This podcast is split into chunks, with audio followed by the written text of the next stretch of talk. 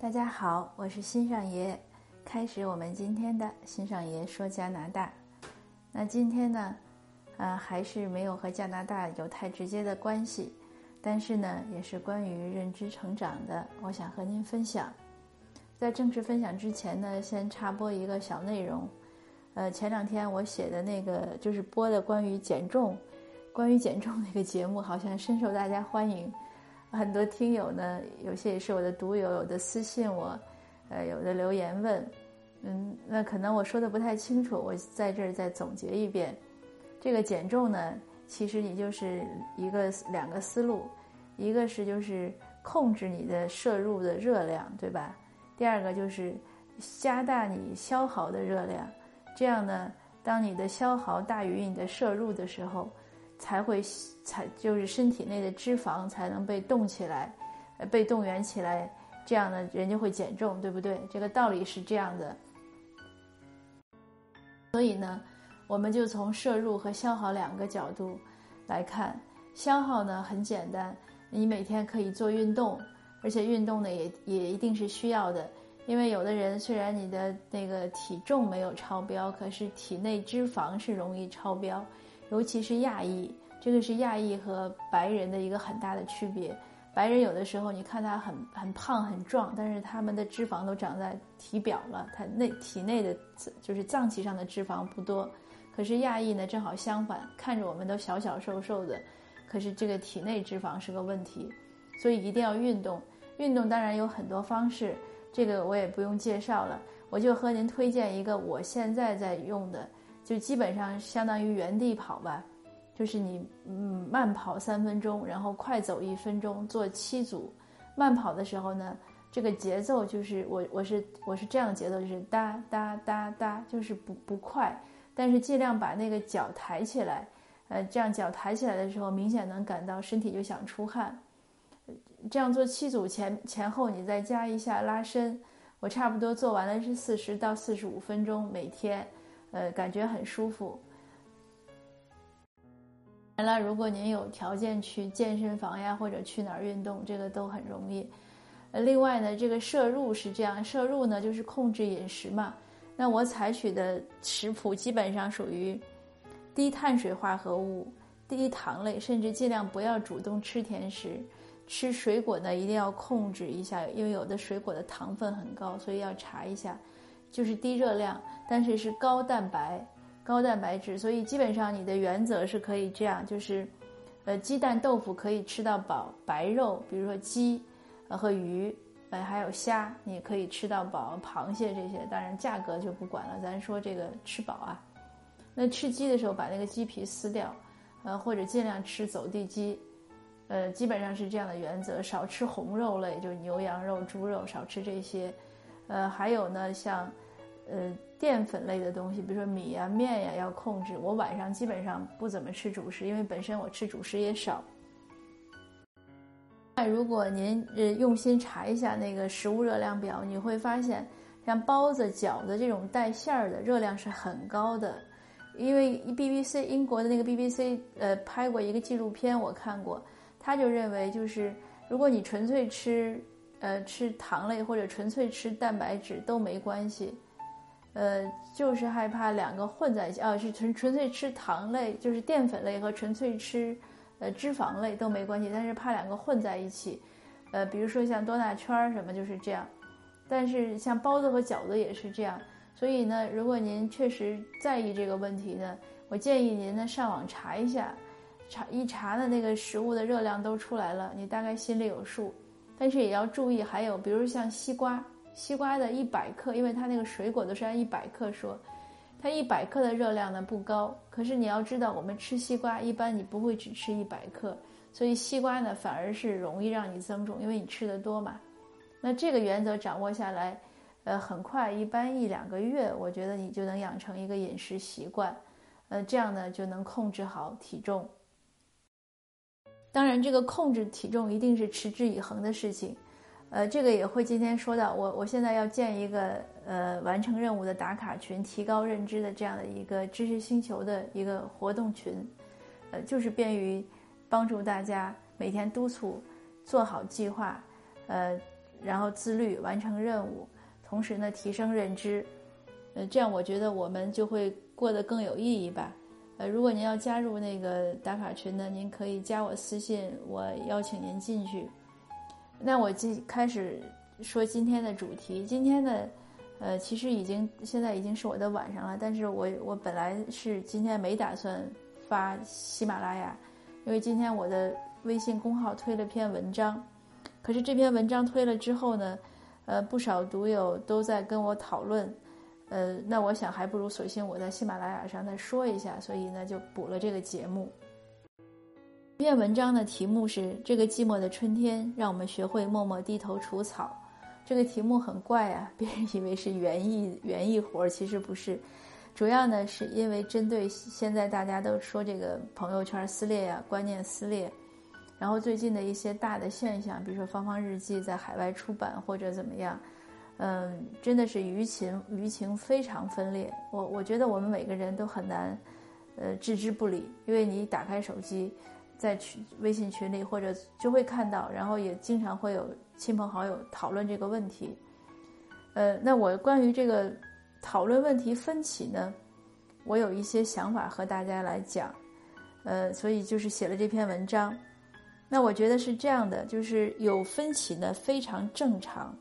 因为每个人就是同一件事情，具体理解呢都千差万别。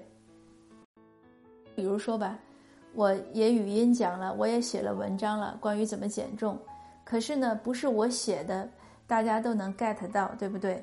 那可能有一些地方，我以为我写的很清楚了，可是大家没有读清楚，或者有一些什么误解，这就是很简单的一个例子。那当然，很多事情要比这件事情复杂的多。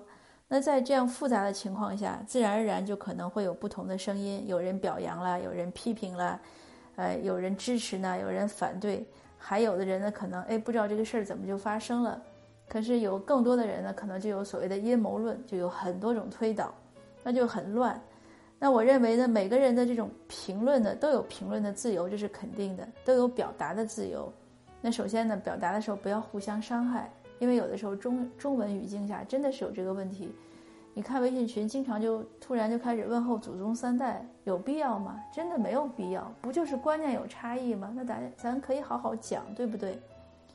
所以呢，我们首先要知道每个人都有表达的自由，但是呢，每个人都有良好表达的义务。如果你认为你自己是一个受过教育的人，有教养的人，你认为你的理论有道理，那咱们就好好的讲。不要恼羞成怒，这是个基本的原则。还有呢，我们要认识到一点：每个人的观点对一些事情的评判，很大程度来自于自己，比如受过的教育，这是肯定的；还有自己的经历，还有就是他是受害还是还是获利，这个差异就不一样了。所以我经常会讲一句话，就是大家也都听过嘛，就是甲之皮什么蜜糖，乙之砒霜。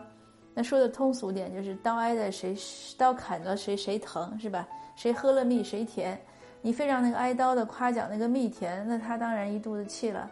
那反之亦然了。你跟那个喝蜜的讲说这个事情多么痛苦，他怎么能理解？他完全不理解。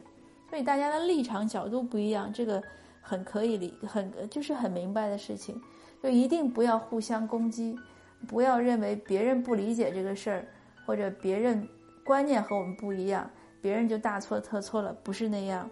那我呢，当然也举了几个例子。一个是我的微信公号，昨前天推文章，推了六次，其实是两天推了六次。我是转发的一篇文章，他竟然不让我推。那篇文章呢，还是谈就是，呃，一个小孩他一个作者吧，他在中国念了半年大学，又转到美国去读大学，他是在介绍美国的大学。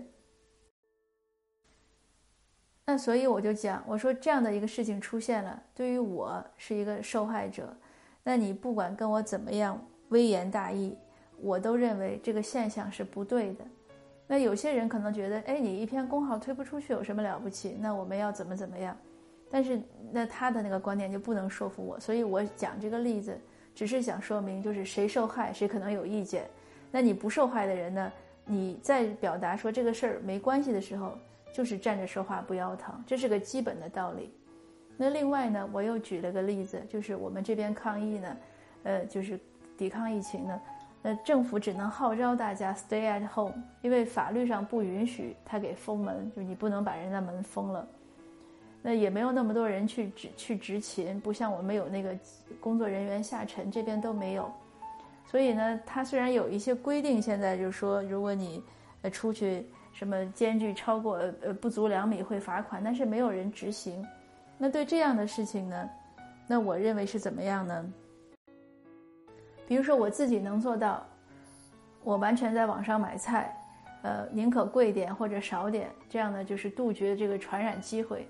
可是我不能要求身边所有的人都这样做到。我也给一些朋友推荐一些团购的群呀，或者是网购链接。可是有的朋友就讲说，哎，我喜欢去买新鲜的菜，那 OK 了，那是人家的自由，对不对？那只要他做到，他保护好自己，尽量不要妨碍别人。而且符合政府规定的一周去买一次菜，那就可以了。那我不能因为我认为命重要，就要求别人一定待在家里，那是不可以的。那如果对我来说呢，我可以待在家里，但是如果你要给我封门呢，我是坚决不允许的，因为我这个人天性就不喜欢很多禁锢。所以你看，这个差异就是在这儿有层次。我举这些例子呢，就是为了说明。这些有些差异你是天然的，不能调和的，也没有必要调和。不是说了吗？这个世界不能只有一种声音，那是危险的，对吧？那最后我就会讲说，如果遇到差异会怎么样呢？也是这两天很流行的一句话：成年人最大的修养是不要试图说服别人。就是其实也没什么可说服的，大家其实都是闲聊天儿。你说这个事情。我们就认为自己的观点再正确，谁又能听到呢？当然了，民众的声音可以汇成一种声音，但是那个是千千万万的声音。所以就个体来说，我今天还讲说文艺的讲，在疫情面前，我们每个人都是洪水中的一粒尘土。所以你我们要对自己有一个正确的认识，不是说消极，而是知道我们没有那么就是这个观点不是说有那么那么重要。那这样之下呢，你就不用那么去和别人去死扛这个事情，因为这就是个观点，他说他的，我们说我们的，我们不要说服他们，并不意味着我们就要接受他，对吧？那咱俩都有观点，各有各的，我们可以互相讨论。讨论是什么呢？我一直有一个有一个看法，就是这个以前我也分享过，我们要知道这个世界上没有绝对的真相。每个人看到的都只是一点点，大家把大家看到的都拼上去，就像什么？像盲人摸象。即使全部都拼上去了，对真相也是一个极限，就是你可以无限接近，但是永难达到，这是一定的。无论做现在的调查还是做历史研究，没有任何一个人能说我知道百分之百的真相。这个是大家想道理就是这样。为什么？因为一个事情太复杂了。只要这个事情涉及到两个人，那每个人对这个事情的描述、观感和最后的判断，一定会有些微的差异，这个是客观事实。所以呢，在这样的情况下呢，讨论就更有必要了。那讨论呢，当然就是好好说话，你说你的，他说他的。这个，比如说我们在说的时候，其实是一个检查自己逻辑观念是不是清晰。如果不清晰呢，那你一定是因为所以的说啊。那你会发现，哎呀，这是个漏洞。那另外呢，当我们会听到有些人说这事儿不用说，就是这样，那这样的人呢，咱就不用理了，因为他肯定没逻辑嘛。就是我们不再跟他纠缠的时候，我们要自省，我们是不是也有这种自以为是的天然，就是天然结论？如果这样呢是不行的，你不能说，哎，我觉得就是，或者大家都说，或者怎么怎么样，那也没有没有。事实支持，那就是猜想，那就不用讨论。那另外一种人当然更恶劣，就是我刚才讲，直接就骂娘了或者怎么样。那这样的人呢，确实是需要他修炼自己的情绪。遇到这样的情况呢，我们除以除了报以同情呢，还怎么样？还要反省自己，我们是不是有时候也会恼羞成怒？尤其是在跟孩子讲话的时候，三句话说完了，孩子听不懂或者不接受，我们是不是会发脾气？另外呢，就是在这个是非观念上，这个是也是没法统一的。但是你也要知道，这是一个不可能去弥补的一个 gap。比如说，我我举的例子就是说，我认为打人是错的。如果对方说打人是错的，但是我们家人打人就是对的，就可以我就可以接受，可以理解。那这样的人你也不用跟他谈，因为大家的这个是非曲直都不是在一个 level 上，有什么可谈的呢？对吧？所以那除此之外呢，如果没有这些问题，只是两个人的观念，他说他的有一套理，你说你的有一套理，那好了，两个都存在，谁都不是唯一的正确。两个都存在的时候，其实就是一个双赢。我们知道了另外一种可能，那这个世界上我说了有千千万万种可能，我们尽量知道，尽量多的知道可能，是不是就尽量多的接近真相呢？所以我在文章中写，我说听懂了，我们不一定要接受，不接受不意着不意味着我们一定要反对。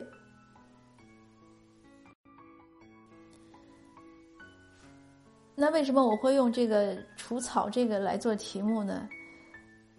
我说，每个人呢都是赤条条来去无牵挂，独自出生，独自辞世。